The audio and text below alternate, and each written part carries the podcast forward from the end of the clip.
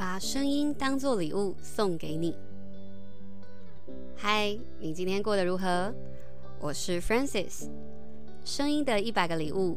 今天要送给你的礼物是逆境。上个周末想必是台湾人都难以忘怀的时刻。一起关注周末奥运赛事的你，是否心情也有所起伏？看着各场赛事中，各国选手们精彩的你来我往，输赢仅仅只在当下的那一瞬间。许多人都表示需要看心脏科啊。周六看着羽球男双麟洋配在金牌战中赢球时超级激动，而周日羽球球后戴资颖在万众瞩目下以些微差距输给对手。那一晚，想必全台的人都陪着小戴一起难过。观看比赛的当下，只要支持的选手处于落后的时刻，心情难免受影响。人生如战场，不可能尽如人意。面对逆境，不只是运动员的考验，也是我们一生的课题。身处逆境，很难开心的起来。不论是达不到自己或别人的期待，或是与他人相较处于落败的位置，当下的情境就是会让你觉得被否定、不如人。然而，如果我们的心情只停在逆境的当下，就只能停留在这个失败上，很难往前走。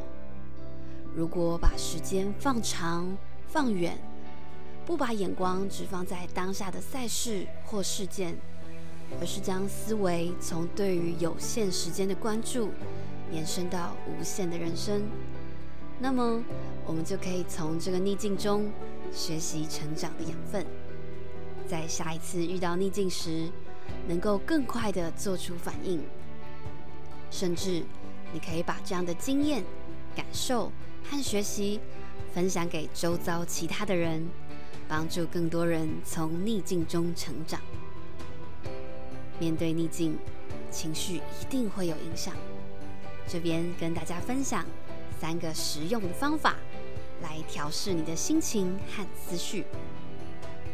第一个方法，将烦恼的事情写下来。很多时候深陷低潮时，会一直感受到低落的心情，进一步无限放大自己的困境。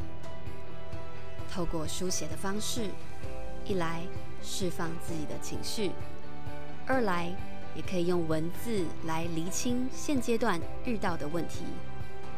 当问题的内容被写出来，那么要面对的就不是未知的恐惧，而是明确的方向。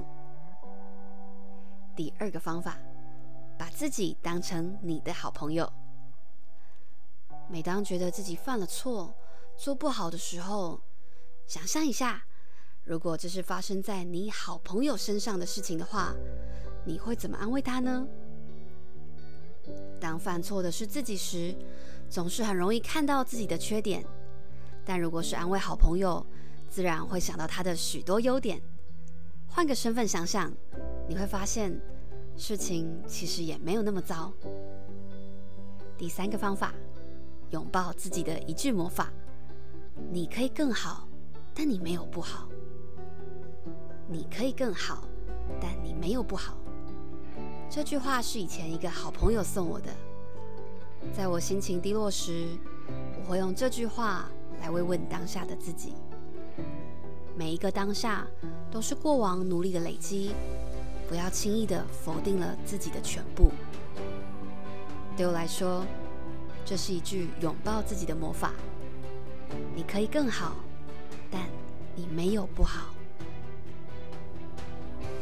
在关注奥运赛事期间，真的觉得好幸运，在我们的家园有这么多可爱的伙伴，在运动的殿堂拼命追求极致，让我们可以透过选手们和每一位可敬的对手，看见不同的世界，也拓展了我们对于人生追求的视野。在面对逆境时，我们当然可以难过，可以悲伤，但经过这些低谷时，也不要忘了学习怎么与我们的低潮共处，学习拥抱自己的能力，将失败化为成长的轨迹。